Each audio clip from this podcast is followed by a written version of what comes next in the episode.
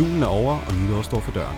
Det er derfor årets sidste PL Taktiko, du tuner ind på, og vi har tænkt os at slutte af med et brag. Vi vil hurtigt gennemgå spillerunde 19, men flux vil vi bevæge os videre til det mest sexede emne i fodboldens verden, transfervinduet. For transfervinduet starter som altid i januar, men rygterne og nogle handler er allerede skudt afsted som raketter før kl. 12. Vi vil se på, hvor Premier League-klubberne skal forsøge at stærke sig, og hvilke spillere, der nok kunne være på vej ud. Derudover vil vi give konkrete bud på mulige januarhandler, når vi tipper en 13'er med Premier League transfers. Det her er en PL Taktiko Special. Jeg vil sige velkommen til igen, Søren. Jamen, i lige måde, Morten. Nu har vi jo lige siddet og haft den længste opvarmning, vi nogensinde har haft. Vi har siddet og kørt et helt afsnit. Ja, der var jo den gang, hvor du glemte at trykke optag, men det var kun en halv time. Nu Ja. har vi jo ligesom varmet op med et afsnit mere, og så tager vi lige et til. Vi er varme. Vi har, vi har snakket halvanden... Ah, ikke halvanden time, men vi har kørt halvanden time. Vi har nok været her faktisk. Vi har faktisk nok været her i fire timer. Ja, rundt regnet. Jeg kom lidt for sent, men det passer lige med, at den er lidt over. Sådan er det, når man skal tidligt op. Og vi har fået kaffe. Jeg har fået kaffe i hvert fald. Så vi er klar. Normalt så tager vi jo nogle nyheder, men øh, det er en transfer special, så der kommer masser af transfernyheder senere. Ja, vi kører bare øh, spillerunderne, øh, igennem bare meget, ja, ikke overfladisk, men øh, forholdsvis hurtigt, og så går vi over til transferrygterne. Det er jo øh, den tid på året. Det er det nemlig. Og øh, ja, som du selv lige hurtigt nævnte, så er Arteta har haft sin første kamp, og Ancelotti har haft sin første kamp.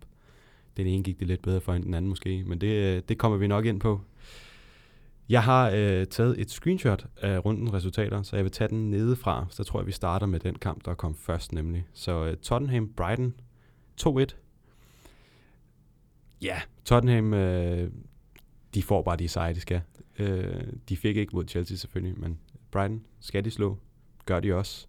Uden de sådan helt store problemer måske. Nej, jeg, ja, uden de store problemer, det synes jeg er for meget sagt, for jeg synes faktisk, at Brighton har meget godt fat i Tottenham. Øh, I hvert fald de første 20 minutter, jeg lige så, der, øh, hvis Brighton de havde lyst, så tror jeg, de kunne spille rundt mellem de tre centerforsvar til at starte med. Øh, Tottenham havde intet pres på boldholderen. Det virkede til at være klart taktisk valg for Mourinho. og Det forstår jeg ikke rigtigt, når man er Tottenham, og Brighton er på besøg. Brighton kommer også foran i den her kamp, godt nok på en dødbold, øh, eller efter en dødbold, men, men jeg synes, Brighton, de, de kunne godt have fået noget med herfra, og altså, Øh, der er så garanteret nogle Tottenham-fans, der vil sige, at, øh, at de havde fortjent at vinde den her. Jeg, jeg synes, Brighton de præsterede bedre, end, end, resultatet lige siger. Og øh, for en gang skyld, der kan jeg jo lige blive bakket op af XG. Der står, at øh, der skulle Tottenham have haft 0 1,03 mål, og Brighton skulle have haft 1,09, så de ligger jo ekstremt tæt. Øh, og jeg synes, ja, jeg, ved, jeg ved det ikke rigtigt, jeg synes, Tottenham de ændrer formation til den her kamp og går over i en trebakskæde, lidt ligesom fra den sidste kamp. Men Ja, jeg, jeg, jeg synes bare, at Brighton de havde fortjent at få noget med rent spilmæssigt. Øh, der, der var Tottenham ikke dominerende på den måde. Nej, vi har jo først snakket om den her Son-effekt i Tottenham, og de har jo øh, af gode grunde ikke Son med, fordi han øh, lavede en, øh, en, lille, en lille sviner i, øh, i sidste spillerunde, som vi også har været inde på i det seneste afsnit. Og øh, det er altså Ryan Sessegnon, som tager hans plads. Han kan jo ikke helt, helt det samme i hvert fald. Nej, men de bruger ham så også som wingback i den her kamp, øh, og frigør sig mere Dele Alli og Lucas Tellik som de her mellemrumspillere. Så på den, nej, han kan jo ikke løse sådan. Det er jo ikke, han er jo ikke den samme type, og det er også derfor, de ændrer formationen muligvis. Øh, ja, og det, det bliver det jo begrænset af, fordi de, de laver jo egentlig den samme formation som Brighton, og jeg synes bare, at Brighton, de, ja, de er jo mere, selvom Tottenham har spillet det under Pochettino med trebakskæde, så passer det bare bedre til Brighton lige nu. Ja, og så øh, ja. Lad os sige, at øh, Tottenham er heldige at få en 2-1, men øh, det er jo typisk Mourinho. Ja, ja. Tag de, tag de heldige sejre også. Man skal tage de point, der ligger foran en. Det tog han. Lige præcis. Lad os hoppe videre til, øh, på min liste i hvert fald, Sheffield United mod Watford 1-1. Jeg, jeg, jeg, har, jeg kan lige så godt lægge hovedet på blokken og sige, jeg har kun set målene. Ja, men jeg har heller ikke set forfærdeligt meget til den her kamp, og ja, det er jo uh, Watford med Nigel Pearson, det er imponerende, de går ud og tager et point på udebane mod Sheffield, der også kommer foran. Så altså, uden at dykke mere ned i det, fordi som sagt, jeg, jeg har heller ikke set den her kamp, så et fint point at få. Sheffield vil nok være lidt skuffet over det, men det er en kamp, hvor de, de dominerer, men ja, det er nok, øh, det kan også være begrænsning af Sheffield, hvis det er modhold, der står lavt, at de øh, så ikke er i stand til at åbne noget mere op. Og værd at nævne er det jo, at øh, vores elskede YouTube-spiller, Gerard Delafeu, han laver altså en, en base i den her kamp. Ja, det er jo... Forholdsvis sikkert sparket ind. ja, jeg det, var imponeret. det ligner ikke ham. Øh, er vi sikre på? Det, det må have været ham. Det er vi, ja. Ej, ja, den er jeg sikker på. Men nu, igen, nu var jeg lidt hård ved Sheffield. Altså, I forhold til expected goals, der har Watford 0 0,60, og Sheffield de har 2,04. Så det var måske lidt, de var lidt hårdt øh, ramt af hele den her kamp. Øh, men Watford får det point, de skal bruge, og begynder lige en hold, der kan kravle op mod overstregen, hvis de fortsætter. Det er et hold, jeg i hvert fald håber på at kunne, kunne kravle lidt op. De er lidt øh, sjovere end nogle af de andre, der ligger dernede, men det vil jeg ikke sætte navne på. Lad os øh, også øh, kravle videre op på den her tabel, hvor det bliver Everton mod Burnley. En øh, 1-0'er. Everton på, øh, på låget af Cavaloon. Er det bare en klassisk... Øh, kan vi se nogle forandringer overhovedet i forhold til Ancelotti? Det er også lidt tidligt, det er jeg godt klar Ja, og det er lige præcis det, du når at sige til sidst. Ancelotti øh, og, og Arteta, det, det bliver svært at bedømme på de resultater, de laver lige nu. Ja, altså, hvis man rigtig skal bedømme en manager på resultater, så snakker vi jo over altså flere sæsoner, ikke? Øh, I hvert fald som minimum en sæson. Så selv sådan en mand som Mourinho vil jo heller ikke være færre at dømme ham alt for hårdt. Øh, det, det har vi lidt en tendens til generelt med træner. De skal længere tid, og spilkoncepter og spillestil er svære at inkorporere, specielt når man kommer ind i et juleprogram, som både Arteta og Ancelotti lavede. Så nej, det var et øh, klassisk Everton-mål, som under øh, Duncan Ferguson med et indlæg, og Calvert-Lewin, der får hættet den ind. Så på den konto, der kan man ikke se et stor forskel, men det er også meget tydeligt. Så skurken han blev held på uh, Goodison i den her kamp. I hvert fald for Everton, hvis det er det, du vil frem til. det, det var den, jeg prøvede at hive ud af mig. En lille, lille jokes. Lad os uh, hoppe flux videre til uh, Crystal Palace, der hjemme uh, har taget mod West Ham og vundet 2-1. Laver nogle uh, pæne mål, synes jeg i hvert fald. Det er igen, jeg har, jeg har set målene. Jeg var på arbejde, så jeg er lovligt undskyld. Ja, men øh, jeg vil også være undskyld af, jeg så på Boxing Day og så nogle af de andre kampe, øh, og jeg kunne ikke se flere, når man er til familie tam tam. Så, nej, det er øh, sjældent, man får lov at have flere skærme kørende. Så nej, men altså Crystal Palace, de scorer nogle flotte mål, som du siger. West Ham kommer foran, og det er lidt mod spil og chancer, sådan som jeg kan se, hvad kampen udvikler sig. Her på XG siger de 2,14 til Crystal Palace og 0,80 til West Ham. Øh, også et flot mål af West Ham med Robert Snodgrass, men Palace på hjemmebane hiver en 2-1 sejr hjem, og de, distancerer sig igen ned fra nedrykningskampen, og det, det var meget vigtigt med det tætte midterfelt, der er, at man får skrabet så mange point sammen så hurtigt som muligt. Ja, jeg kan se, at Palace er 9 nu, så de skal nok ikke være helt bange for at rykke ned. Men igen, der er ikke så langt ned, og der er bare et utroligt bredt midterfelt, som, som spænder helt fra ja, Aston Villa nede på 18. pladsen til... Ja, jeg ved ikke, hvor langt op vi skal gå, men i hvert fald et godt stykke deroppe af. Det kan ja, hurtigt ja. Uh, ændre sig, når vi kommer hen over, hen over januar. Ja, der er ikke mange point imellem. Og lad os da hoppe videre til Chelsea Southampton. Chelsea på hjemmebane jo, men uh, Southampton, der simpelthen tager teten og vinder 2-0. Ja, jeg så faktisk, den her kamp så jeg fuld længde, og Chelsea de ændrer formation, øh, eller ændrer formation, det er den samme, de havde mod Tottenham. Og skiftede lidt personel, altså Callum Hudson-Odoi starter blandt andet inden. Og ja, jeg synes, for at være ærlig, så, så Chelsea de skaber ikke de store i den her kamp. Altså sådan, sådan rent spilmæssigt, der Southampton var fuldt fortjent den her sejr. Det er dem, der skaber de største chancer, og de står godt i forsvaret. Chelsea spiller, altså, de har meget boldbesiddelse, men det er, ikke, det er ikke meget, de får skabt.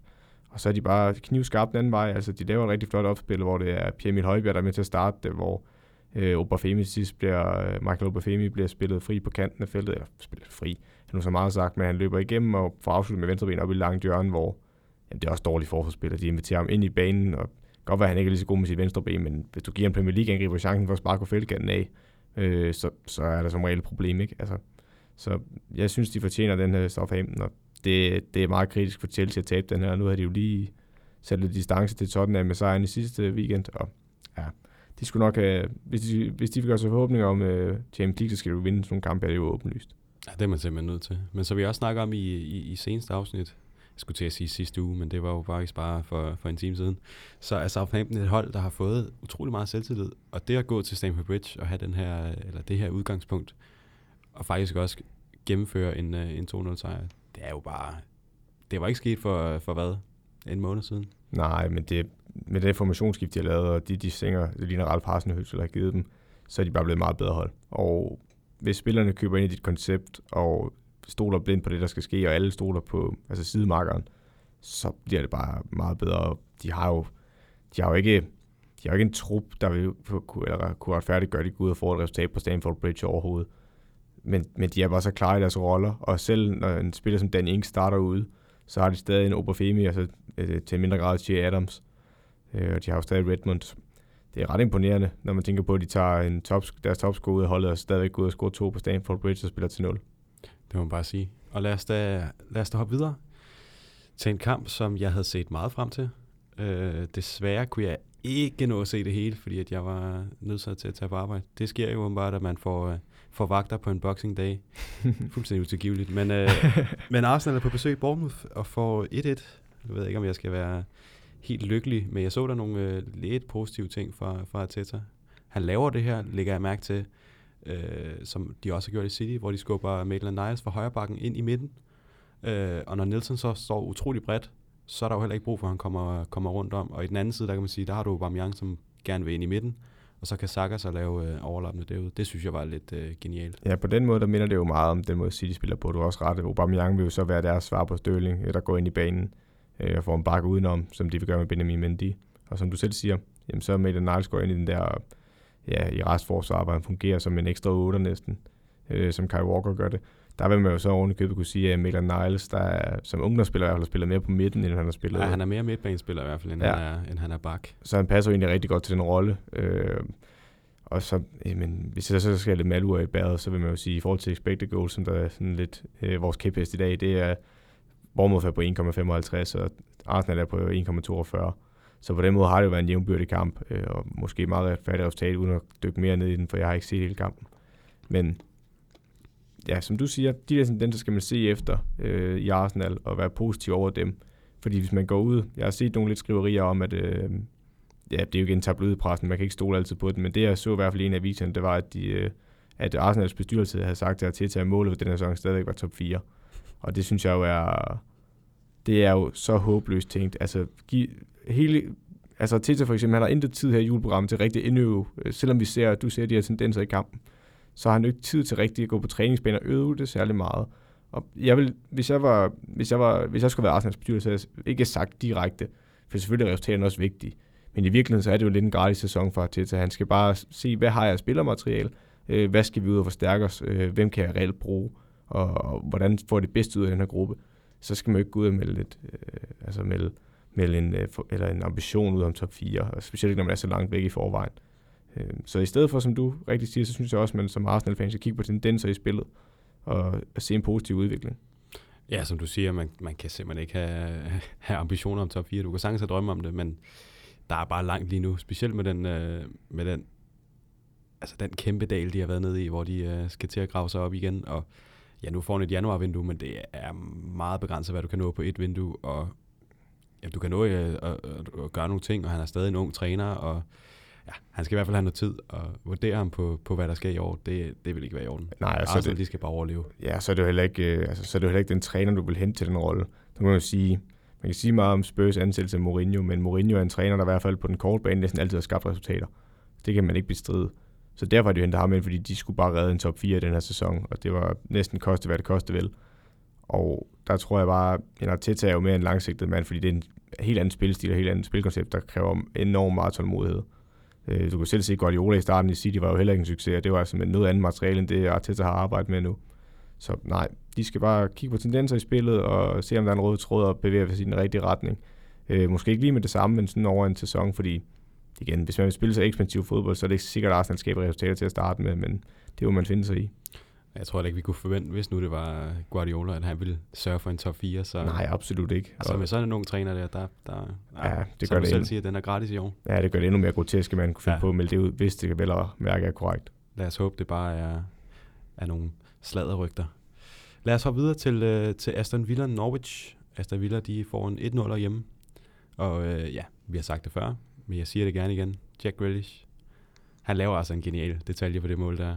Ja, det er lige skubben. Det er hurtige fødder derinde, og ja, de får en meget, meget vigtig sejr hernede i bunden. Altså, det kan være så vitalt, når det er så tæt. Og Jack Grealish er bare en gudspillet fodboldspiller, men igen, hvis vi kigger på XG, så det skærer mig hjertet med Norwich, fordi altså Aston Villa, de står expected til at skulle have 0,65 mål i den her kamp, og Norwich 1,45. Så de kunne godt føle sig lidt hårdt ramt, ikke? Men igen, hvis du ikke, øh, hvis du ikke får resultaterne lige meget, hvor grimt det er, altså det er jo, det er jo ikke nogen kunstkonkurrence om at blive i Premier League. Det er jo ikke, hvem der spiller den smukkeste fodbold. Det er jo, hvem der har flest point på tavlen, når sæsonen slutter. Og den del gør Aston Villa bedre end Norwich lige nu, og det gør det også i den her kamp. Ja, der begynder at gå Steiner ind med alt det expected goals i den, ja, ja, men det, udgave her. Ja, det, det kan godt blive lidt et fyre på et tidspunkt ja. måske, men... Øh, Nej, jeg kan ja. godt lide det. Jeg synes, det, det, det er en god målstok. Ja, det er bedre end i hvert fald, hvis vi sidder og snakker possession. Det vil jeg ikke kunne holde ud. Nej, det Lad os ikke gå den vej. Så vil United tabe alle de kampe, de, øh, de vinder og, og omvendt. Lad os så videre til, til netop United. 4-1 vinder de over Newcastle hjemme. Det er nok en, der har kunne varme lidt på, øh, på julekuglen. Øh, ikke kuglen, kulden. Kulden, ja. på Old Trafford. Ja, det kunne den. Den kunne ikke mærke på min pingpong, for jeg havde jo også uafgjort ved pausen, øh, vil jeg lige sige. Og øh, ja, det, den blev så meget ramt ved siden af, kan man sige. Men jeg vil dog lige forsvare øh, Newcastle her, fordi de kommer foran 1-0, øhm, og de har faktisk, Dwight Gale har en kæmpe chance, inden han tordner over mål. Og jeg synes, i starten af kampen var det meget det samme for United, som vi har snakket om. Vi snakker også lidt om det i sidste afsnit. De har så, meget, de har så svært ved at bryde et hold ned. Det, der det, altså, den første gang, jeg blev bange for, at United ville score, det var, at jeg så Scott McTominay var ved at blive skadet. For der var jeg bange for, at Pogba skulle på banen. Og øh, altså, i forhold til mit odds var det rigtig skidt, hvis han på banen, fordi han er meget bedre end McTominay til at åbne et forsvar, der står så dybt. Derfor har nogle redskaber til det. Og United har jo problemer i den her kamp, lige indtil at øh, Newcastle simpelthen åbner øh, med en forsinket julegave, eller julegaver. Fordi den første, som øh, Martial sparker ind, den skal Dubravka kan have. Altså det kan godt være, at han tager et lille skridt til den ene side, men han, han, han har jo hånden på den, og den er ikke stærk nok at bokse i eget side netop. Det er ikke decideret drop, men jeg synes, at Premier League må man skal have den der. Og så bliver det bare værre herfra. Altså, du har en, de prøver for det første at spille sig ud af Uniteds pres, eller Manchester Uniteds pres, og det forstår jeg bare ikke, hvorfor de er interesseret i. Det er jo ikke, fordi der er nogen succes eller noget. De har jo ikke spillestilen til det, så det forstår jeg overhovedet ikke, før man ser afleverer lige hen til en United-spiller. Jamen, det er jo, det er jo seriefodboldagtigt. Det er jo elendigt forsvarsspil, eller possession-spil. Og det straffer Greenwood med en fantastisk afslutning, der den bliver, den bliver rettet af, men det er stadig godt sparket ind. Og igen, den unge mand der, han begynder altså virkelig at steppe op nu. Og så igen, der er jo en til, hvor Longstaff, han ligger den, det spille sin egen center for, så bliver det en stikning i stedet for til, jeg kan ikke engang huske, om det var, om det var Martial. Ja, eller, jeg tror, det var Martial, der får den. Ja, Ej, det er helt og, det er en fin afslutning af Martial, men hvis du laver de fejl der, og Newcastle sejlede rundt, det skal så siges fra der, hvor United kommer foran 2-1, der er der ikke nogen tvivl om, der vinder den her kamp. Der spiller United rigtig godt. Øh, og det kan godt være, det er på en billig baggrund for Newcastle, at de er jo totalt i opløsning.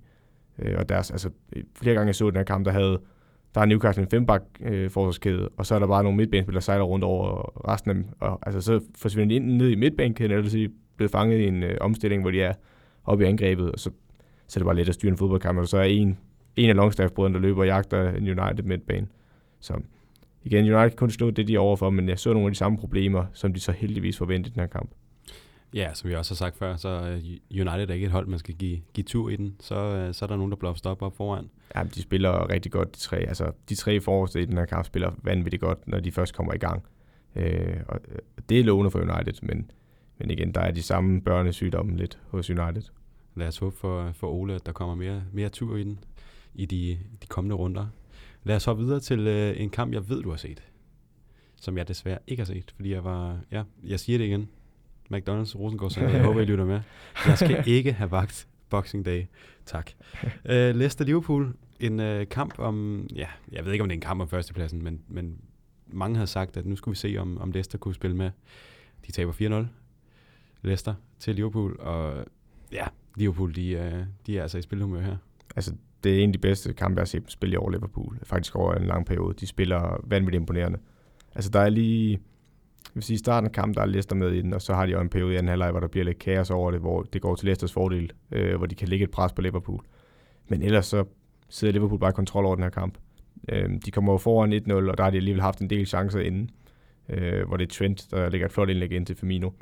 Men, men generelt i kampen, så var det bare imponerende, fordi Liverpool, hver gang de mistede den, så var genpresset så hårdt, at Leicester, de, altså Vardy, han er ikke i nærheden af at få bolden stort set. Han har lige en tur i anden halvleg, og Gomes laver et frispark og får et gult kort, men ellers så var han stort set usynlig. Og de andre, de, jamen, de blev bare overspillet, og de havde ikke tid til at, de stressede på bolden, fordi de blev genpresset, og så spillede de den hen til Liverpool-spiller, og så blev de bare kvalt langsomt op. Ja, det var ret imponerende for Liverpool. Øh, de fleste facetter af spillet fungerede faktisk øh, vanvittigt godt. Ja, altså Trent han spiller jo nok øh, måske sin bedste kamp i Liverpool-trøjen overhovedet hvor vigtig er han egentlig for det, det hold her? Vi snakker tit om hans øh, tværpasninger og, og alt det, han er så god til. Altså Trent, han kan have nogle unikke evner som bak, i og med, at han kan slå den her diagonal bold både med højre og venstre, og det er jo en, faktisk blevet en del af Liverpool faste koncept, det der med, at de skal kunne slå en diagonal bak. Robertson gør det også til dels. Øh, de slår rigtig mange diagonalbold, øh, når de har spillet rundt i, i det samme område for at forvente spillet, og det bliver tit over på en bak. Så der er Trent enormt vigtig, fordi han kan slå dem bedre end nogle andre, og han slår også nogle gode indlæg, altså bare forstående også. Og på den måde er han vigtig. Og så, i og med, man har en, jeg ved slet ikke, jeg havde ikke glemt, at han var i truppen, men sådan en som Nathaniel Klein, der nok var backup til 20 år, der blev skadet ret tidligt, jeg tror faktisk allerede i preseason. Og i og med, at de ikke rigtig har en højreback, der er en decideret højreback, der kan tage Trents plads, de har så unge Nico Williams, men ikke en seniorspiller, så bliver han bare endnu mere vigtig. Altså han er nok, med det evner han har nu, der er nok blandt de bedste højrebacks i verden. Ja, og han er 21 år gammel. Det, ja. det gør det lige lidt mere imponerende. Ja, ja, så har han lagt op til, han har lagt op, hvad er det nu? Han har lagt op til 7 eller 8 mål nu, tror jeg, i sæsonen. Jeg tror, nej, det var 7 i går, øh, han var op på. Og så scorede han også. Det er der jo ikke mange backs, der kan sige. Nu bruger Liverpool næsten også som kanter, jo, som offensiv, som de er. Øh, og hans vigtighed bliver bare endnu større, at de ikke rigtig har en erstatning for ham. Øh, så, så springet, eller man kan sige faldet ned til anden valget er stort hos Liverpool. Så som jeg tidligere har sagt i et andet afsnit, det Liverpool mindst har brug for, det skade på backs. Ja, så ved jeg i hvert fald, at han er, han er enormt vigtig på mit øh, Premier League managerhold.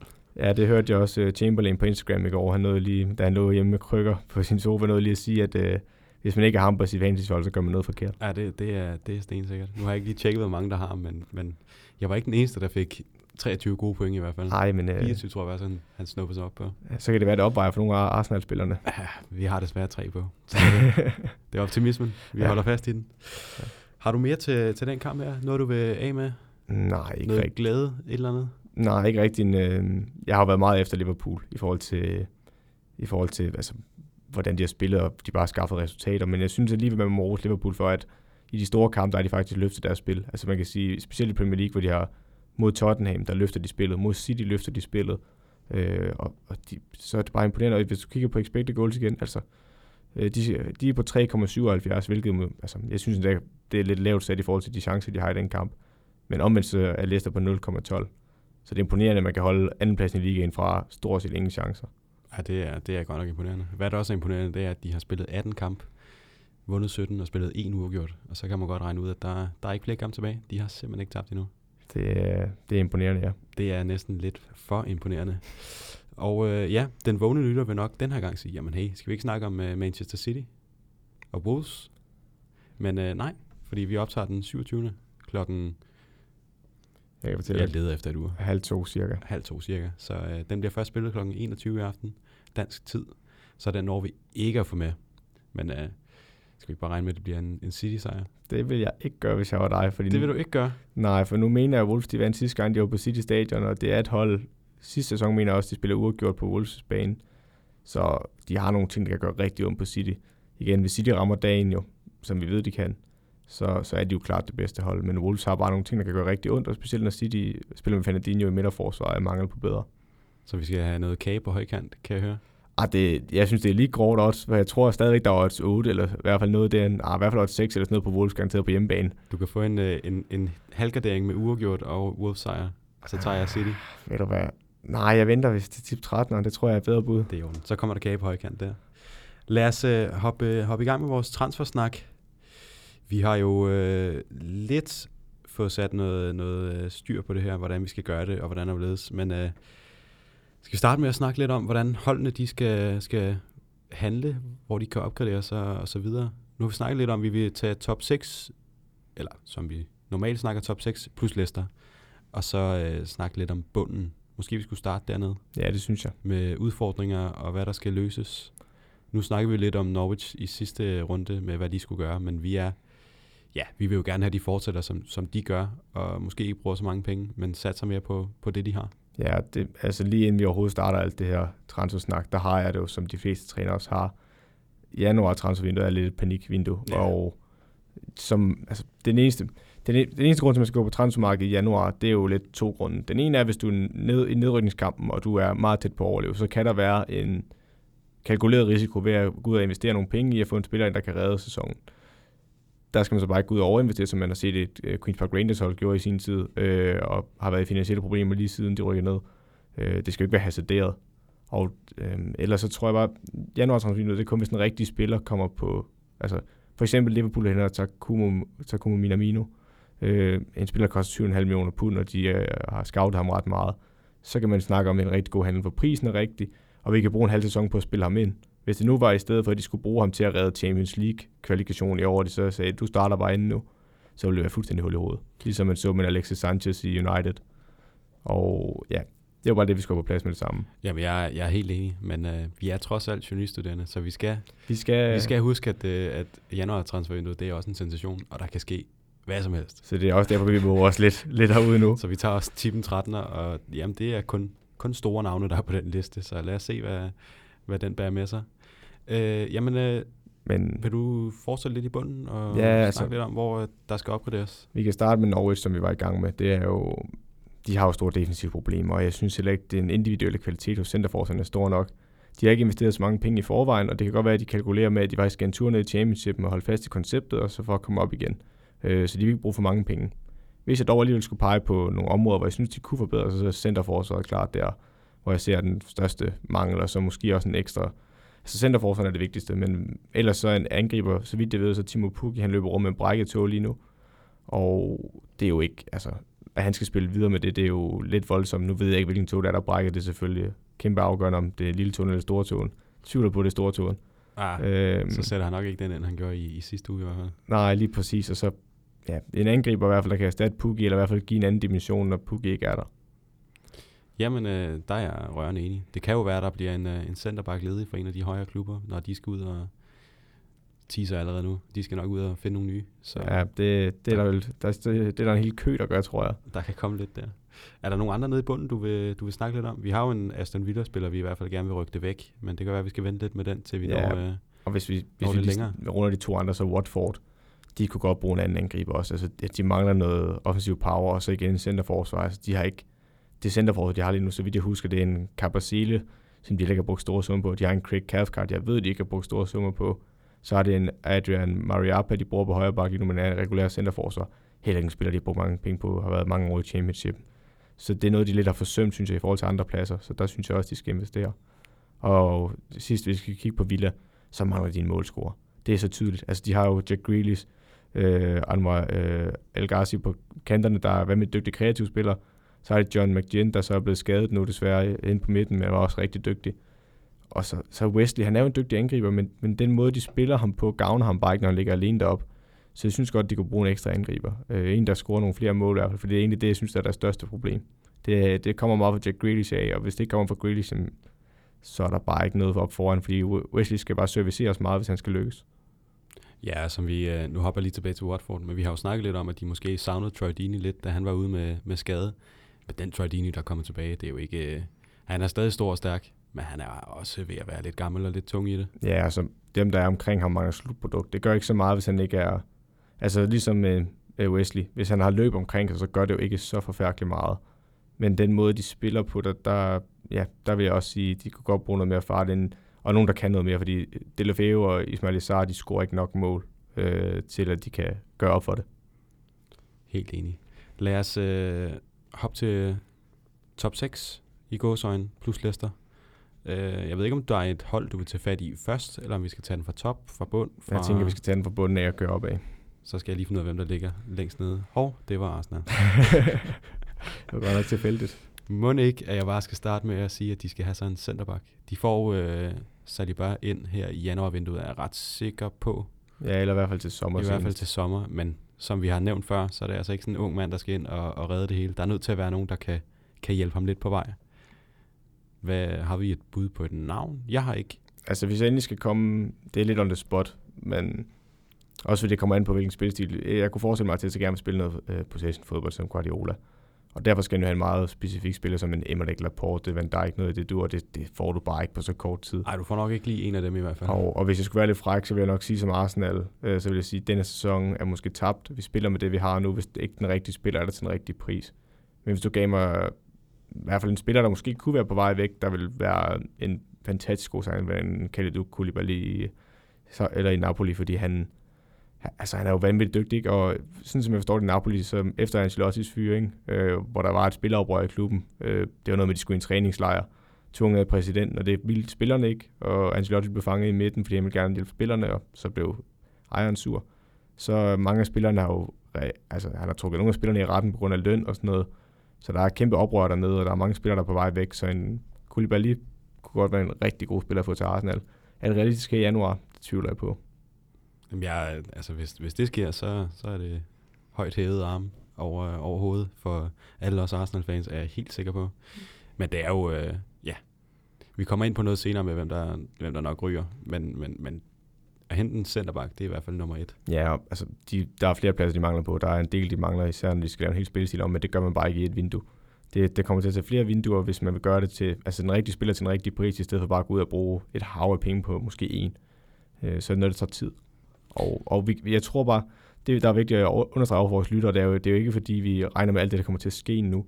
Vi, vi påpeger måske mere mangler ved holdet, som der måske kan blive rettet til i januar, men ideelt set, eller det er ideelt set jo, men, men reelt først nok vil blive rettet til til sommer. Og hvis vi skal snakke om lidt om nogen, der skal ud, så kunne vi nævne en, øh, en mand som øh, Chaka, som det er vel egentlig en, øh, en færdig handel med Hertha Blin. Der står i dag på Sky, at øh, han er enig med dem. Det er bare lige en pris, der skal, skal i hus. Ja, det synes jeg altid er sådan lidt øh, specielt, når en spiller har været enig med en klub omkring løn, fordi i princippet må han jo ikke forhandle løn, eller være i kontakt med en anden klub, før klubben har anerkendt en pris, men det kan være, at de har lavet en aftale med, om man skulle finde noget andet. Det kan sagtens være. Igen, man kunne forestille sig det i hvert fald. Ja, og det er igen sjovt efter, øh, at øh, han ellers har været ude af Teta i går og sige, at øh, jamen, der er meget City, der vil gerne købe Granit Xhaka. Så det virker lidt som om, han kunne blive en vigtig mand for dem i Arsenal, og så næste dag er han allerede på vej væk. Lidt specielt, men nej, han kunne være en mand, der var vej ud. Øsil vil man nok ideelt gerne have ud på grund af lønnen. Øh, og så også en Mustafi for eksempel er jo heller ikke en, man stoler på i midterforsvaret mere, selvom de andre spillere heller ikke særlig, altså de andre spillere spiller heller ikke særlig godt derinde. Um, så har der også været lidt snak om, at den fyr som Kolasinac måske skulle til Italien, og der har også været enkelte rygter om uh, Torreira. Ja, men, men Kolasinac for eksempel, altså hvem skulle så spille venstreback? Lige nu der spiller de i forvejen med Saka derude, der heller ja. ikke er venstreback.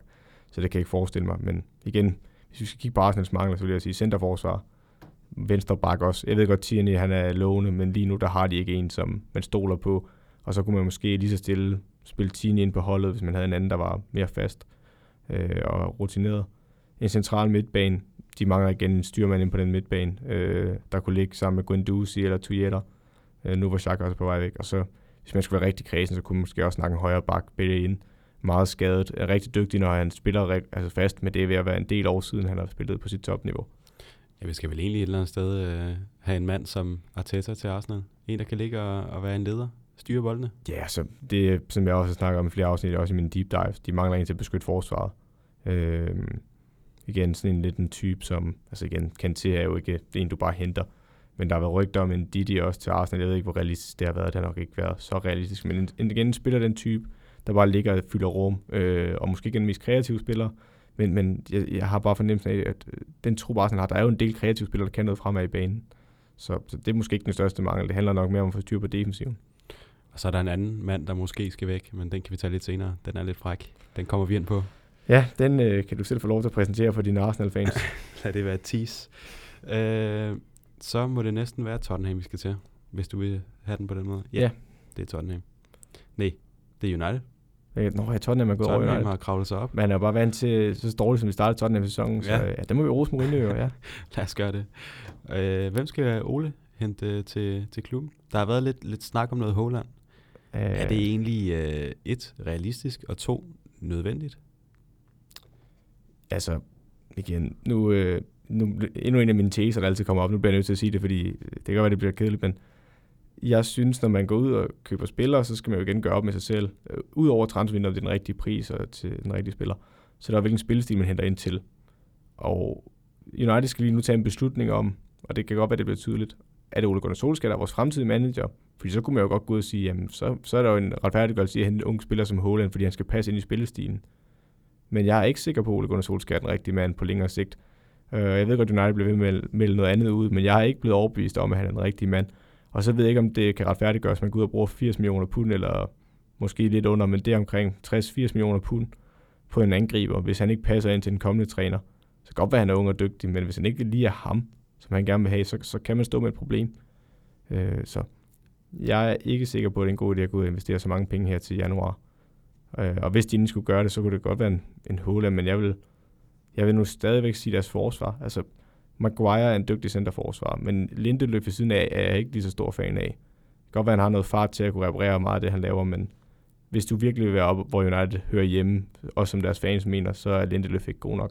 Hvad med Vesterbak? Er Luke Shaw løsningen? Han er ikke ligefrem en Patrice Evra. Nej, men jeg, jeg kan godt se, hvad du mener med, at han godt kunne blive erstattet også. Men jeg har bare andre ting, jeg hellere vil prioritere, hvis jeg er United. Altså, centerforsvar øh, vil nok ikke den største prioritering. Hvis, jeg, hvis du egentlig skulle sætte hovedblokken og sige, at jeg skulle hen til en plads, så ville det nok være central midt.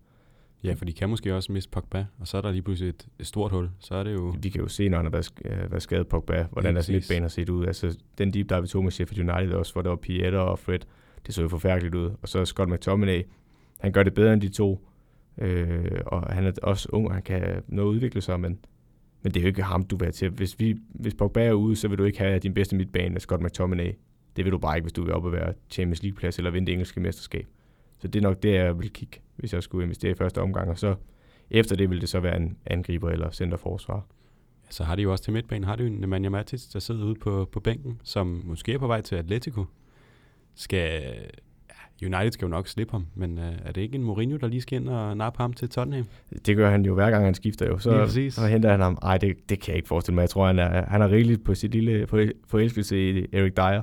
Men øh, ej, Martins er nok på vej væk, og vi kan pege på nogle andre også, der, altså en Marta, øh, ved jeg ikke, hvor meget der er brug for mere, og jeg gætter også på, at han er til en ret stor løn. Og ellers en Marcos Rojo har man jo helt glemt af i klubben. Øh, Det er jeg faktisk også. det kan godt være, at han var skadet. Øh, Det tror jeg faktisk, han er, men, men i forvejen, der prøvede de at sælge ham i sommer, og siger, det, han havde vist en handel, der gik i vasken til sidst. Men han er en mand, der også godt kunne ryge i januar. Så er en Paul Pogba. Åbent spørgsmål. Der er ingen tvivl om, hvilke kvaliteter han har. Spørgsmålet er, om han sådan mentalt vil være i United, og om, og om uh, han, han er sund for truppen at have. Det er måske mere det, fordi ja, som sagt, kvaliteterne, de er bare ubestridige. Og så er der det evige rygte, De Gea til Madrid. Den er vel lukket, efter de hentede Courtois. Ja, den er, den er også død, og ja, det kan jeg slet ikke forestille mig. Den er lagt i graven. Lad os så hoppe videre til netop Tottenham. Har Ja. du øh, noget lækkert til os? Øhm, jeg ved ikke, om jeg vil kalde det lækkert, men øh, det er jo faktisk sjovt, for da jeg kiggede på Tottenhams trupper, vi har snakket om det måske efter Liverpool, og sige, det er den mest er den bedste trup. Der blev jeg alligevel Skal vi overrasket. snakke om det? Det mener jeg, vi har. Vi kan- vi har i hvert fald snakket om det i første afsnit, mener vi. Det, det mener jeg, vi har. Nej, det kan godt være.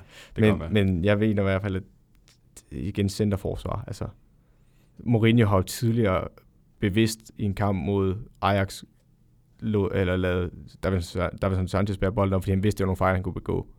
Og han er stadig ung, så det er meget for langt af ham, at han skal være den bærende midterforsvar. Så har så aldrig Virella Rella Fatongen, og så jeg kan godt se, hvorfor Fatongen spiller venstreback lige nu. Øh, aldrig ved Rella lige forlænget med. Men, og så har de også sammen Juan Foy, ved jeg. Øh, men jeg kunne godt, altså, det kan godt være, det bliver meget, meget let for mange klubber. Jeg tror næsten alle klubber, vi har med fra top 6, har jeg, eller top 6 plus Leicester, tror jeg faktisk, jeg har skrevet, at alle skal have en centerforsvar. Øh, og det, det, står jeg faktisk ved. Jeg synes, det er en kæmpe mangel på gode centerforsvar, der er lige nu i verdens fodbold. Altså sådan det helt top centerforsvar. Og, og, og priserne er også bare blevet så absurde efter Van Dijk og Maguire-handlerne. Så det, det, det, er en, det er måske den sværeste position at hente til lige nu. Øh, men jeg føler, at Spurs de har brug for det, specielt når de også nogle gange trækker fartongen ud på venstrebakken. Og, og ja, når man så trækker fartongen ud på venstrebakken, så er det også oplagt til sin nye venstreback. Jeg ved godt, Ben Davis er skadet, men han er jo heller ikke topklasse. Og så har de Danny Rose, der er jo ikke rigtig en mand for Mourinho, og i forvejen er lidt en mand, der er på vej ud af Tottenham. Så altså måske også en højre bak, Sergio. Jamen, er han en mand, du stoler på? Så Øh. helt nyt forsvar. Ja, det er ikke meget galt. Det, det er måske en aldrig vil vil beholde dernede. Hvis, igen, det er en ideel verden, vi snakker om lige nu. Det er, hvis jeg virkelig skal grave ned i trupper og sige, hvad, hvad mangler de? Øh, så det er også sat meget på spidsen, det her segment. Det skal vi også være meget på det rene. Og som det, du selv sagde i den, så, så er Tottenham, eller Tottenham jo en klub, der er nødt til at sælge, før de kan købe. Ja.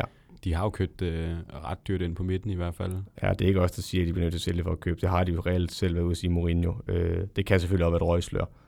Og de har købt dyrt ind, men igen, de skal også have nogle folk ud. De har jo rigtig mange, der ikke, øh, altså som jeg ikke føler bidrager specielt meget, eller i hvert fald ikke er, får lov til at bidrage særlig meget. Du har en Christian Eriksen, der er reelt. Mourinho har lige ved at sige, at han, har, han ved godt, hvor Eriksens fremtid ligger. Ja, det var sådan lidt øh, kryptisk. Ja, det er meget kryptisk, fordi det kan både betyde, at han forlænger, hvilket jeg tror er ekstremt usandsynligt. Det tror jeg næsten ikke på.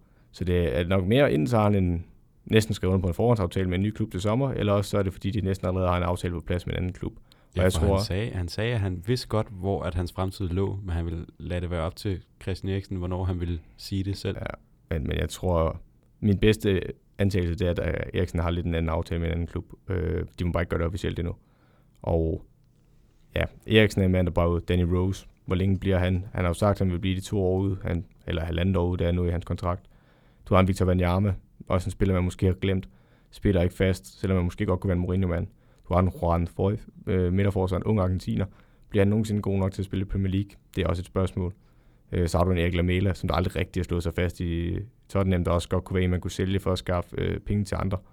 Øh, ja, så der er en del at tage fat i.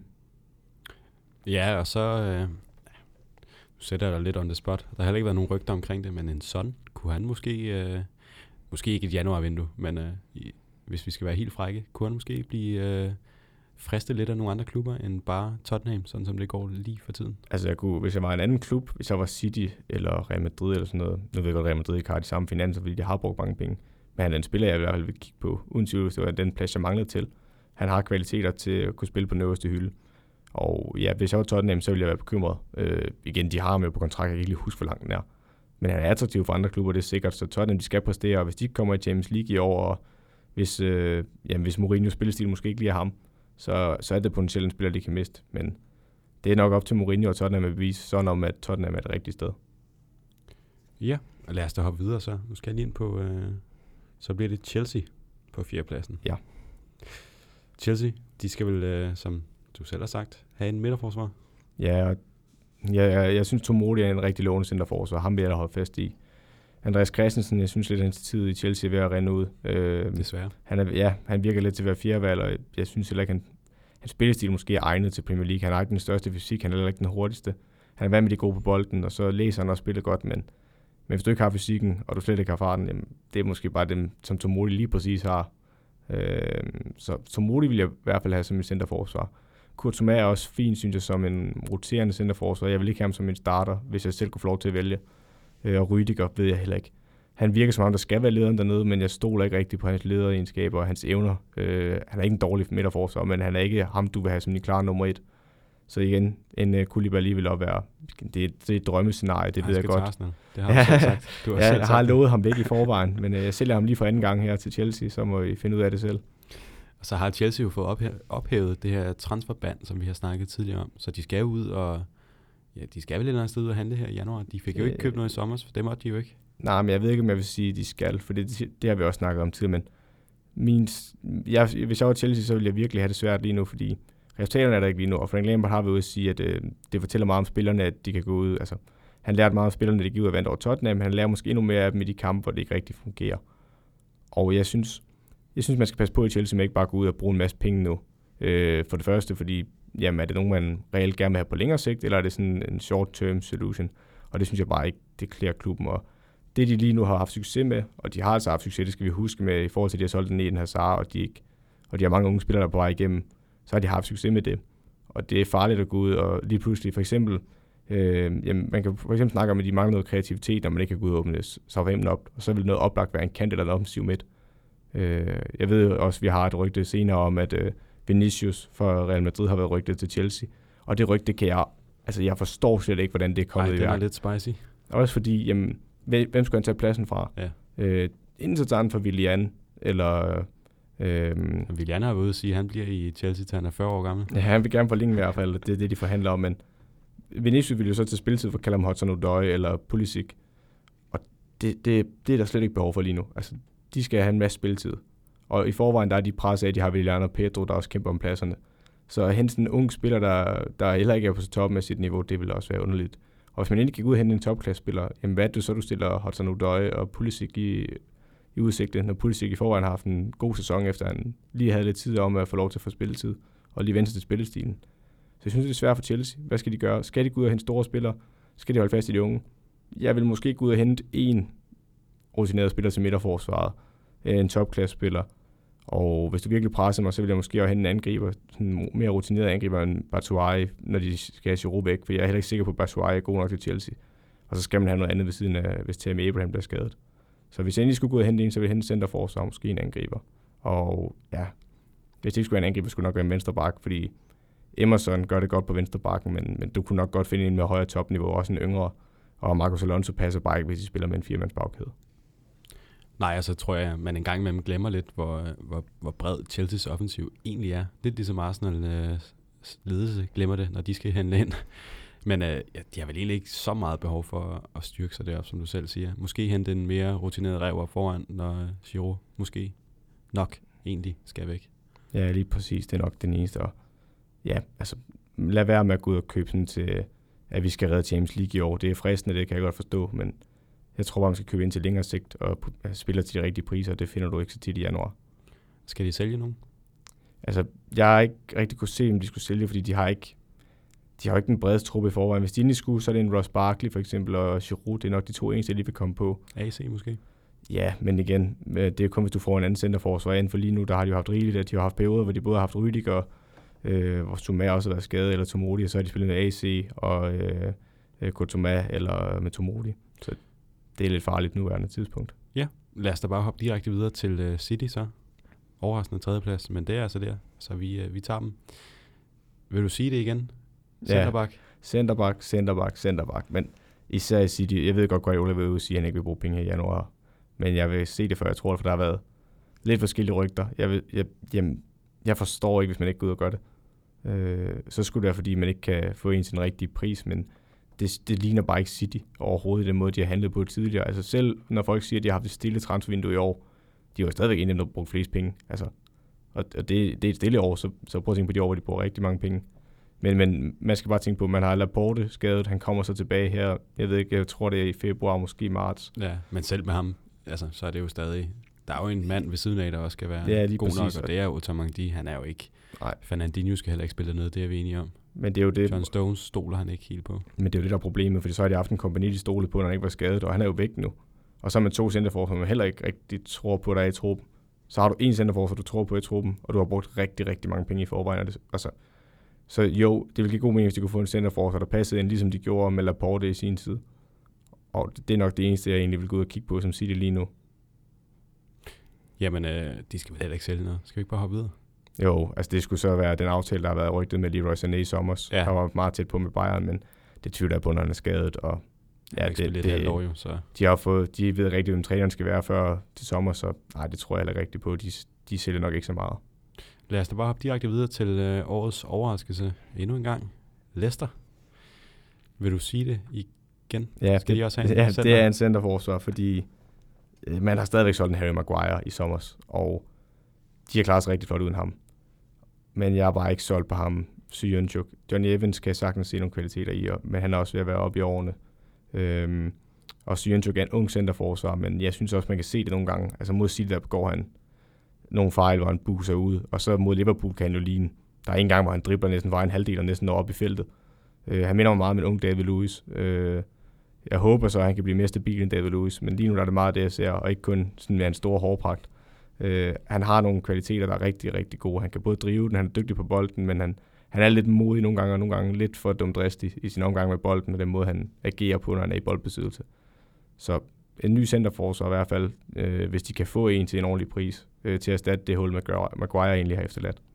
Ja, for tredje valget, det er vel egentlig gode gamle...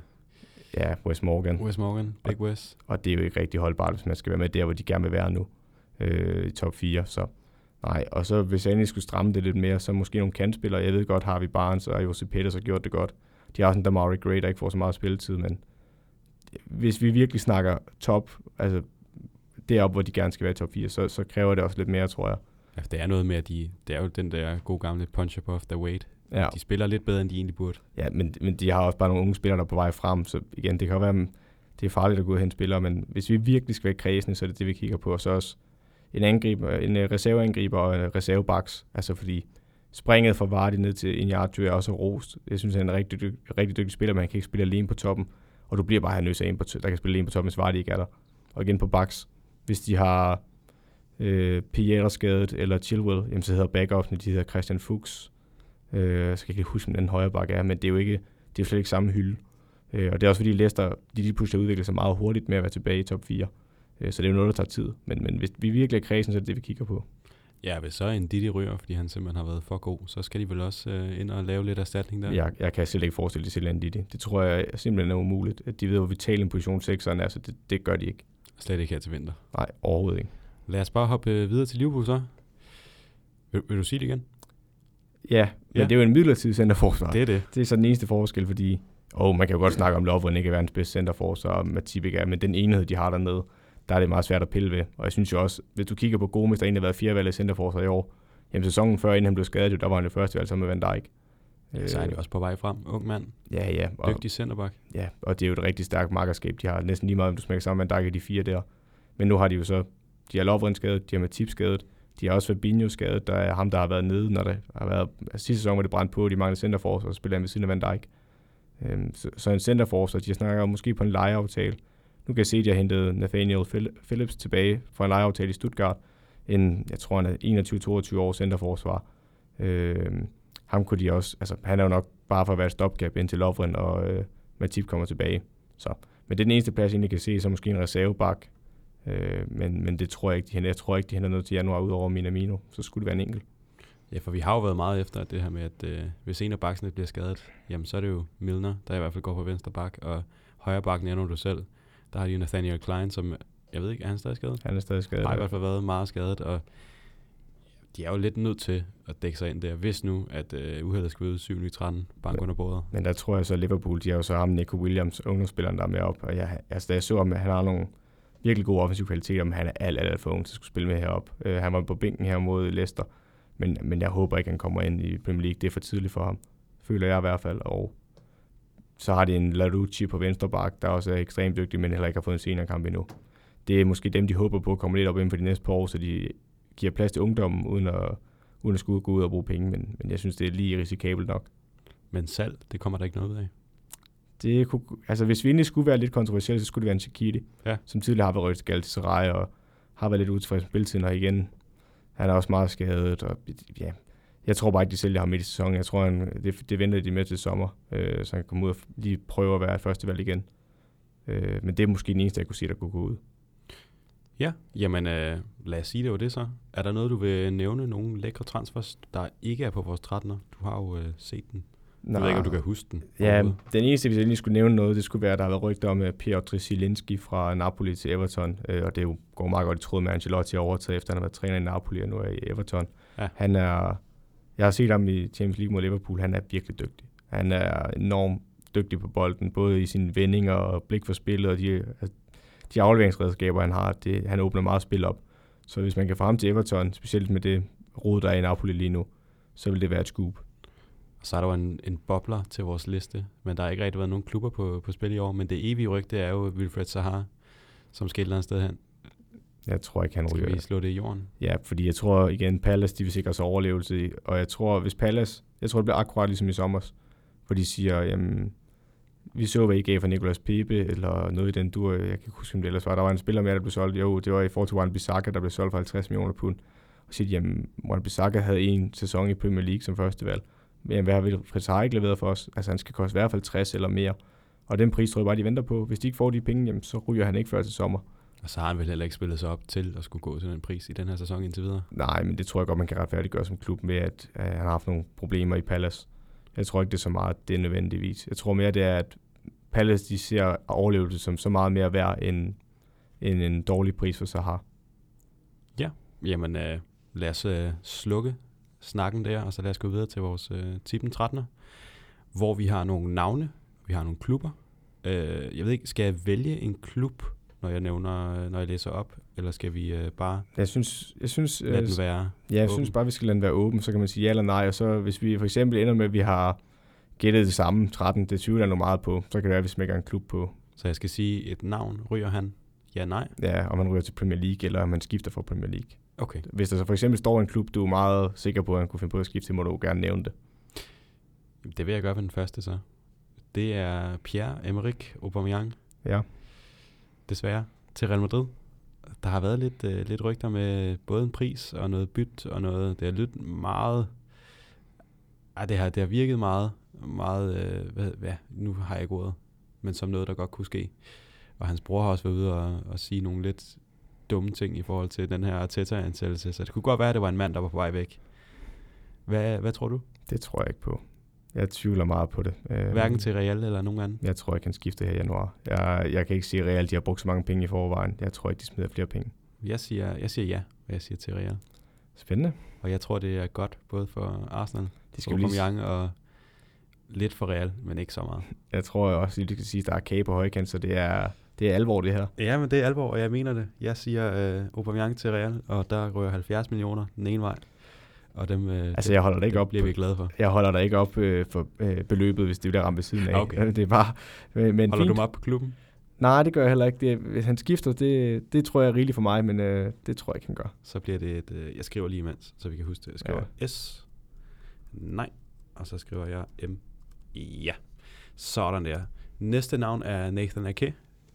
Fra, øh, ja, fra Bournemouth til City eller Chelsea, har jeg skrevet. Men det kan vi jo snakke lidt om.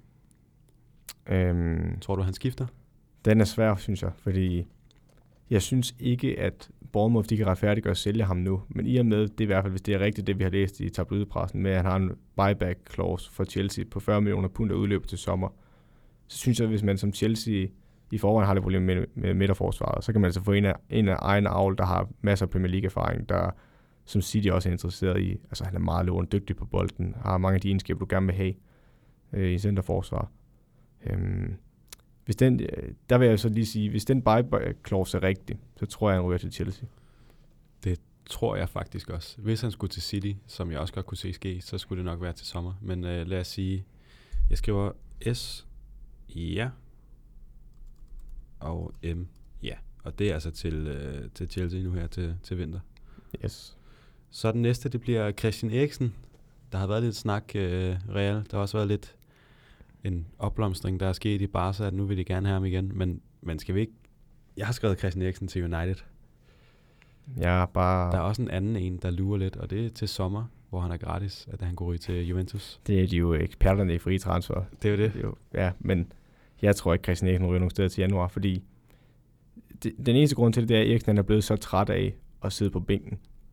Og jeg håber for Christian Eriksen, at han holder ud et halvt år mere i Tottenham, hvis han ikke kan få sit drømmeskifte.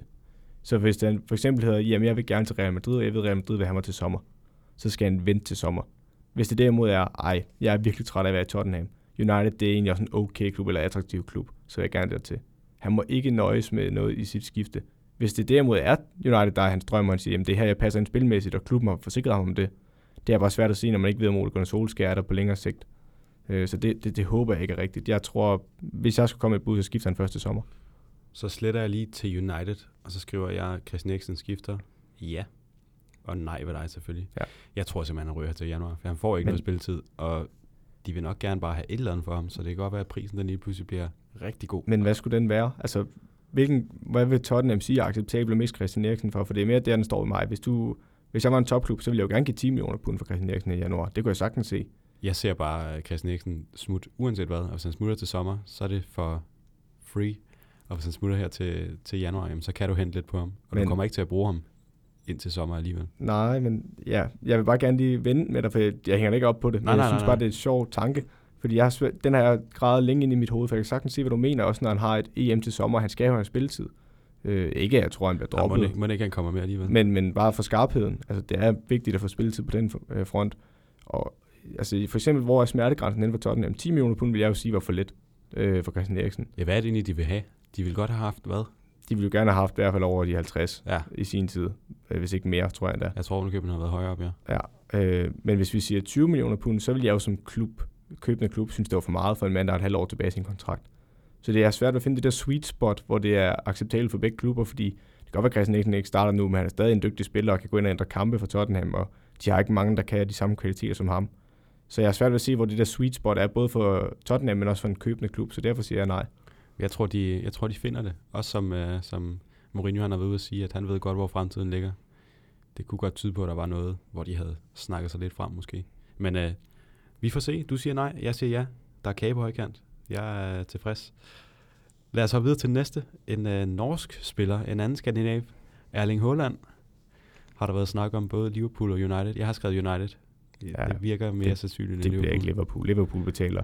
Der er også været rygter med Sanchez, Liverpool kommer heller ikke til at ske. De bruger ikke så mange penge i januar transfervinduet.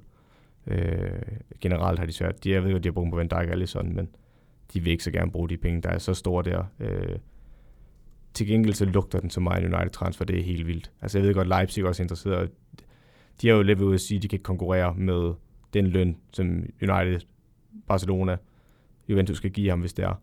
Øh, En fræk en, det kunne være Werner til United, og så Haaland ind. Ja, men, men det, jeg synes, der er sådan lidt specielt, det er, at ved Holland, det folk glemmer faktisk, hvis man kender noget om hans opvækst, det er, at han i sin tid faktisk blev tilbudt til nogle af de store klubber. Man valgte selv Salzburg sammen med sin far, fordi hans far jo selv spillede, og de ved godt, hvor vigtigt det er, at han får spilletid. Så det vigtigste for Haaland, som jeg forstår det øh, igennem medierne, det er, at, at han vil have spilletid. Kan han få det i United? Det tror jeg egentlig godt, han kan. Er det den situation, han gerne vil til? Er det det, han kan udvikle sig bedst? Det tror jeg faktisk ikke. Hvis jeg var Haaland, så ville jeg tage til øh, RB Leipzig. Øh, fordi han har trods alt, jeg ved godt, han har scoret mange mål i Champions League, men han er stadig rigtig, rigtig ung. Jeg tror, det bedste for ham ville komme til Leipzig lige et år, eller to-tre år i Bundesliga, og så ryge til United eller sådan noget bagefter. Øh, for det bliver meget pres på ham. Så det er et, øh, et nej til United? Ja, ja, nej undskyld, nu skal jeg lige tænke mig om.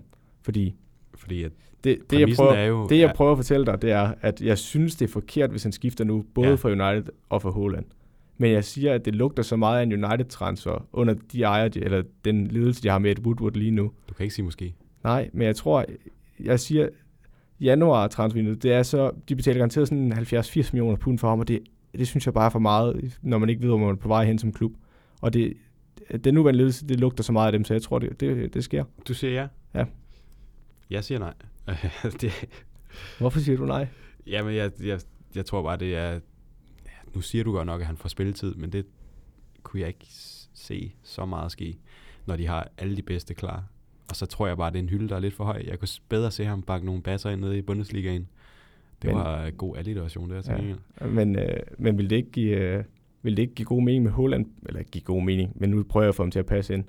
Hvis du spiller Holland på toppen, øh, og så spiller Rashford til venstre, Martial til højre, noget i den dur. Så er det jo kun Lingard og Greenwood, der ryger på bænken. Ja, Lingard han ryger og Daniel, på bænken. Så er der jo så en Daniel James. Men han var jo alligevel på bænken her. Jeg tror, der er nogle unge spillere, der bliver lidt, lidt ked af lige pludselig. Nej, men det, du kan ikke få mig overtalt. Jeg siger nej. Jeg siger simpelthen nej. ja. Til gengæld kunne jeg sagtens se ham ryge til, øh, til Leipzig, som du selv nævner. Og måske den frække med øh, Werner den anden vej. Der har også været lidt snak der. Ikke så meget her på det seneste, men øh, det kan gå hurtigt i januar. Spændende. Siger også journalister i hvert fald. den næste, det er så Gareth Bale, som, øh, ja, han skal bare væk fra Real Madrid. Øh, lad os, lad os ikke komme, øh, komme nærmere ind på, hvorfor. Der har været en lille sag i hvert fald omkring en, øh, en landskamp, som, som gør, at han nok er færdig. Er vi enige med, at han i hvert fald skal væk? Jeg er enig, at han skal væk. Jeg tror ikke, han ryger væk til januar. Ikke til januar? Jeg kan ikke se, om der skal købe ham. Øh, de havde jo en aftale med en kinesisk klub her i sommer, hvor aftalen var, at øh, Bale skulle gå gratis, og så kunne de betale en kæmpe løn. Men så vendte øh, Real Madrid rundt på en tallerken og sagde, at øh, jamen, nu vil de også gerne noget for ham, fordi de har jo betalt kæmpe beløb for ham i sin tid. Nej, det må og nu vil præsidenten gerne lidt for ham, og det var stik mod det, Zidane egentlig havde aftalt med præsidenten. Men du kan ikke se, at han ryger til Tottenham eller United? Jeg tror ikke, de vil betale den store løn, han har. Den er ikke der, jeg tror på. Så det er den nej. Så siger jeg altså, jeg siger ja. Der sker noget her til januar. Det bliver vildt. Ej, jeg kunne sagtens se ham både inde i, i Tottenham og United. Men øh, ja, jeg, jeg behøver ikke lægge mig fast på en klub jo. Fordi du har nej, sagt, nej. at han ryger ikke. Sådan der. Så lad os hoppe videre til en anden, der måske så kunne ryge den anden vej. En Paul Pogba til Real. Det tror jeg heller ikke kommer til at ske. Det tror du ikke? Nej, fordi igen, øh, jeg kan huske, at jeg snakkede med Mark om det her på studiet, øh, der også er med i Hypobold, at de, han tror ikke på United, de har sinket deres øh, værdisætning af Pogba, og han, tænker, han sagde noget i retning af, øh, jeg mener også, han siger det i podcasten, at det er 150 millioner euro eller sådan noget, og det mener jeg er vanvittigt urealistisk for Paul Pogba. Hvis jeg endelig skulle sætte en pris for Pogba, ikke i forhold til hans kvaliteter, for jeg kan godt forstå, hvad Mark mener, men jeg tror, det vil være noget i retning af 80 millioner pund eller sådan noget. Øhm, noget i retning af det, de selv gav for ham. Øh, og det tror jeg ikke engang Real er villige til at betale på nuværende tidspunkt. De har brugt rigtig, rigtig mange penge i sommer også i forhold til financial fair play. Så jeg tror ikke, de fyrer en spiller afsted til 80 millioner pund. Og jeg ved ikke, om der ellers skal stå og købe Paul, Paul Pogba. Nu kan jeg godt se, at, øh, at jeg både har sagt ja til Aubameyang til Real Madrid, og jeg kommer også til at sige ja til Paul, Back, Paul Pogba til Real Madrid. Men øh, jeg har også sagt ja til, at de sælger Gary Bale. Det kan jo være, at det kan give lidt, lidt den anden vej. Men øh, ja, du har fuldstændig ret. Jeg kunne sagtens øh, se, at han skulle blive, men det vil ikke være på hans gode vilje. Overhovedet ikke. Vi har set ham være ude og, og feste, og så dagen efter være syg, og det kender vi alle sammen godt, men den går bare ikke i, i, den, Ej. i den virkelige uh, fodboldverden. er lidt noget andet i fodbold. Ja, lige præcis. Lige præcis. Men uh, ja, jeg kommer altså til at sige ja, fordi jeg kan, der, der er for meget ballade med ham. Han er god, når han kommer ind, men du kan se igen, så spiller han mod uh, Watford og er god, og så sidder han ud igen mod Newcastle, fordi der er der er for meget men, ballade. Men der vil jeg jo så igen sige, men som klub, hvem tror du, igen, det er ikke for at sætte dig på, men hvor mange penge tror du, man er villig til at bruge for en Paul Pogba, og hvem er villig til at bruge de store summer? Tror du virkelig, at United slipper ham for 80 millioner pund? Eller skal der mere eller mindre til? Jamen det er det. Jeg, jeg sidder ikke og, og har med økonomi at gøre. Jeg, jeg gætter jo bare. Ja, Ej, jeg kan sagtens se, hvad du mener. Også når jeg siger, at de køber Aubameyang, men ja, det er bare en mand, der gerne vil væk. Og der har været så meget fløten med Real, og de har mødtes i Dubai, Hammers og Zidane, og nu ved jeg godt, at Ole han også har været ude og flirte og sige, at Pogba han er den mest øh, komplette midtbanespiller, han nogensinde ja, har set. men, og, men hvis vi så Michael Arteta, der var ude og fortælle om Xhaka, så dagen efter, så er jeg på vej væk. Så, så giver jeg ikke meget for Ole Gunnar Solskjaers ord der. nej, igen. I januar, det kan gå hurtigt. Det Der kan, alt kan ske i januar. det, det, det, som journalist, så står man jo og siger, at det går hurtigt i januar, og som træner står man altid med, eller ser transfer deadline, der sker næsten aldrig noget. Overhovedet ikke. Men, øh, men lad os håbe, der gør, eller jeg håber i hvert fald, du har godt nok sagt lidt nej, lidt meget dernede af. Du, Jamen, har, det er jo min tese, det er... du har øh, en indtil videre, hvor der har sagt ja, og jeg, jeg har simpelthen gået stik modsat dig hver gang. Ja, men jeg mener jo, øh, jeg er jo efter tesen, min januar-tesen hedder no means no. Og det er klart min, øh, min holdning. Og, også når det kommer til... Nej, det vil vi ikke gå ind på. Nej. Lad os, lad os hoppe videre. Uh, Marquinhos til, uh, til City fra PSG har jeg som en, uh, en, en lille fræk en her. Jeg kan ikke huske, hvor jeg har hørt rygtet, men jeg har hørt det et eller andet sted. Det er ikke noget, jeg har, har hævet ud af, af bagenden. Jeg kan ikke se det ske. Nej, Jeg, de skal jo have en uh, centerback. ja, men vil Paris miste deres, fordi City skal have en? Det tror jeg ikke, og Paris virker ikke som en klub, der mangler penge på den konto, så jeg tror, jeg kan ryge til City. Jeg jeg kan godt forestille mig, at City er en midterforsvar, jeg tror ikke, det bliver ham. Det er nu, du skal sige ja, fordi jeg kommer også til at sige nej på den her. Nej, jeg tror heller ikke, det kommer til at ske. Trods alt ikke. Igen, som du siger, pris har også brug for at have nogle midterforsvar, og, og hvem skulle de hente så som erstatning? Det, han er lidt for vigtig der, så, så lad os begge to sige nej til den, og så lad os komme videre til Dries Mertens til Arsenal. Og det lyder jo også bare som en Arsenal-transfer uden lige en, endnu, endnu jeg en skriver bare ja ud for dig her.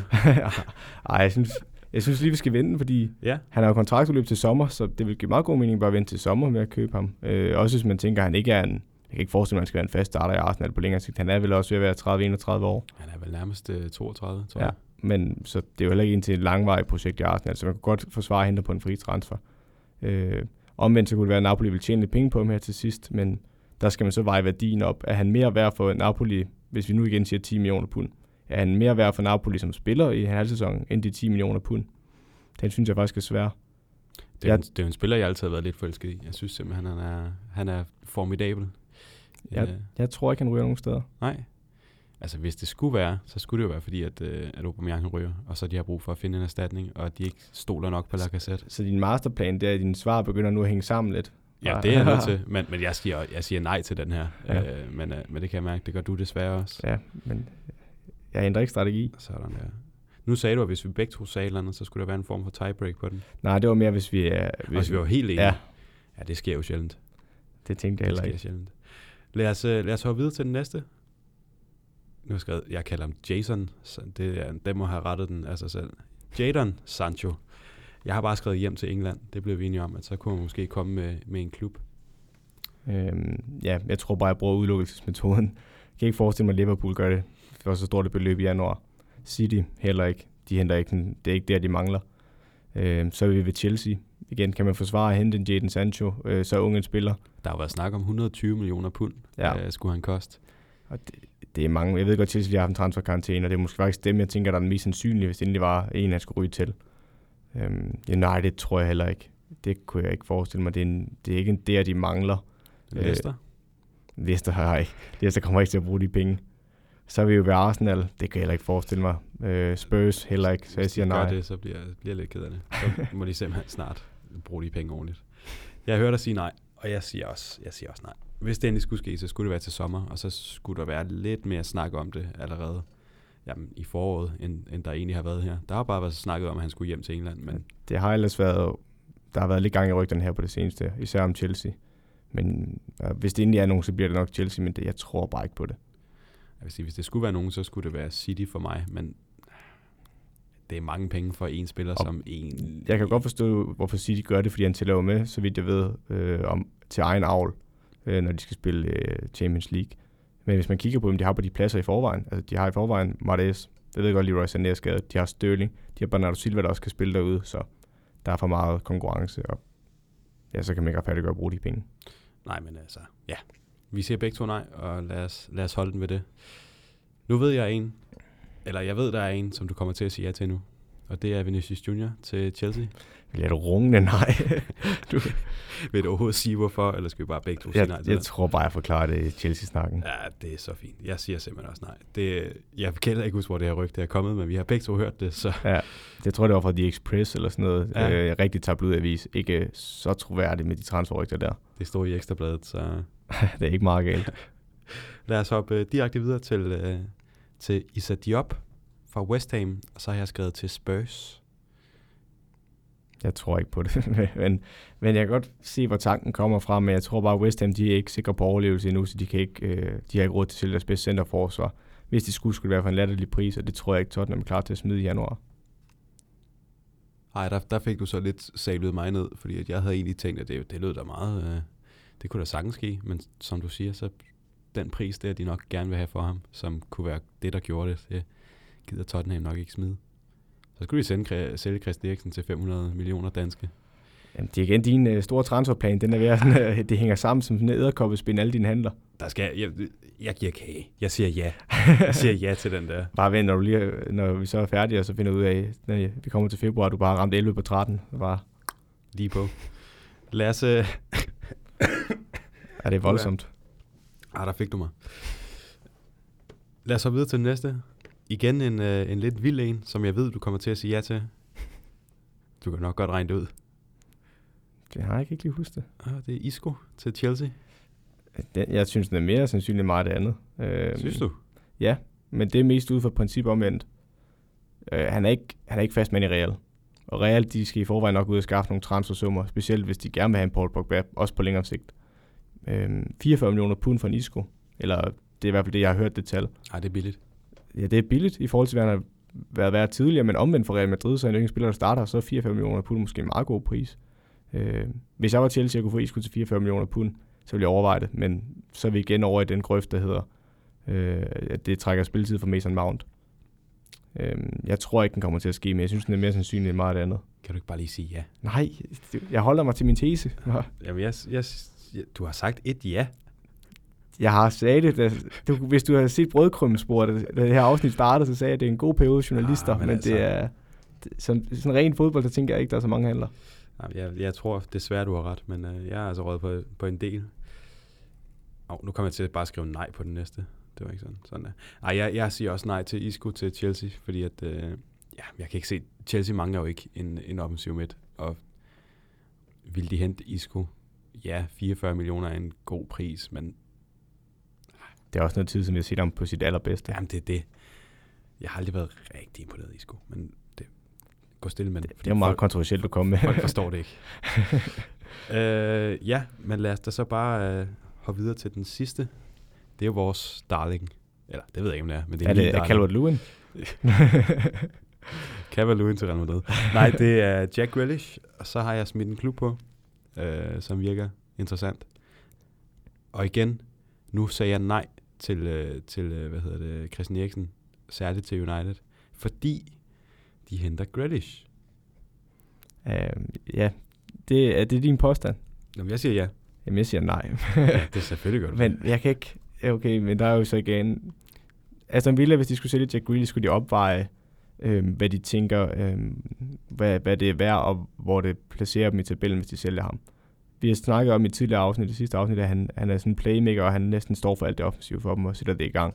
De elsker penge. De har brugt ja, så mange penge. Det er rigtigt, de men, nogle flere. men det gjorde de jo med en hensigt på at overleve Premier League, og hvis de sælger Jack Grealish, så tror jeg ikke, de kan hente en der kan gøre det, han kan.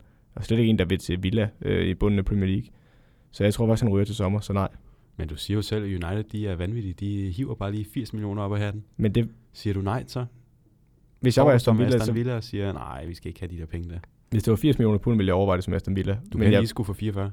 Ja, men det er ikke, nu Real Madrid ikke nedrykningstroet. Skal jeg lige øh. tilføje Isco til, uh, til, West, eller til Aston Villa? Nej, men jeg bare...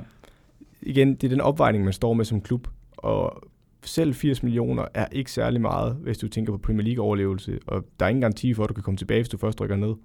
Øhm, jeg tror i sidste ende ville Villa nok sige ja for 80 millioner, men det tror jeg bare ikke, eller United vil ligge for Jack Grealish. Øh, og 50 millioner pund, det er for lidt. Så, så det tror jeg ikke på. Så det bliver et nej ud for yes, og så bliver det altså et rungende ja ud for ja, eller ud for M. Ja. Øh, lad os lige opsummere. Christian Eriksen har jeg slettet klubben på. Du siger bare, nej, han ryger ikke. Og jeg siger, ja, han ryger afsted. Erling Haaland. Øh, du kunne også bare opsummere mine ved, at jeg siger ja til Haaland ja, og nej til resten. Ja til Haaland og nej til resten. Men det var mere for at have styr på klubberne, sådan ja. så at jeg ikke får sagt noget. Skal vi kalde den Erling Haaland til Premier League? Ja. Og så siger du ja. Og så siger jeg nej. Og så siger vi Gareth Bale til Premier League. Der siger du nej, og jeg siger ja. Pogba til... Jeg skal jo bare Pogba. Og så siger du nej, og jeg siger ja. Marquinhos siger vi begge to nej på, så det er lige meget. Og Dries Mertens siger vi begge to nej på, så det er lige meget. Sancho, begge to nej.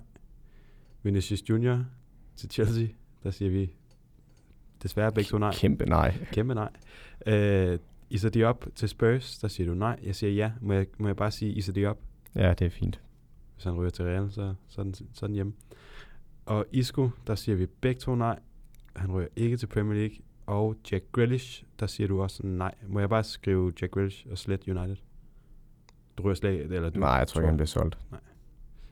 Det kunne være Real. ude med, ude med riven. Ja, men øh, det er vores 13'er så. Ja. Hov, nu fik jeg noget der. Så 1. februar, der står... Øh, der, der var mere end det der. Christian Eriksen er ikke øverst. Der er også Aubameyang til Madrid.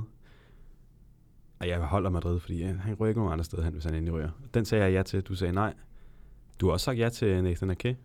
Ja, det er rigtigt. Det er rigtigt. Skal vi kalde den to til... Ja. Øh, dem var vi enige om, så der siger vi bare ja. til City Chelsea. Ja, ja. Sådan der. Ja. jeg har to ja, det er rigtigt. Du har to ja. Så er du ikke så... Nej, nej, jeg er en helt anden verden nu. Du er jo journalist, trods alt. Det er det. Det kan man altid kalde sig. Så lad os sige, det var det, og øh, lad os runde transfersnakken af her. Er der noget, vi ikke har fået med? En eller anden handel, der lurer i krone? En tip, du har fået måske? Nej, ikke rigtigt. Ikke rigtigt. Men øh, det er spændende i januar transfervinduet. Det kan godt blive mere åbent, end det har været de andre år, men øh, jeg er altid skeptisk, når det kommer til januar. Jeg har det jo fuldstændig omvendt. Jeg synes, det virker simpelthen... Altså, nu ved jeg godt, at min 13 siger noget andet, men jeg synes, det virker som om, at øh, der sker ikke noget i år. Klubberne er et eller andet sted, der hvor de gerne vil være. Der er selvfølgelig noget forsvar. Det bliver spændende at se. Det bliver spændende. Lad os, øh, lad os vente og se, og så lad os øh, ønske alle lytterne et godt nytår. Ja, have et rigtig godt nytår. Og godt nytår til dig, Søren. I lige måde, morgen. Vilde planer? Uh, ikke noget, vi fortæller om her. det var jo. Tak for i dag. Selv tak.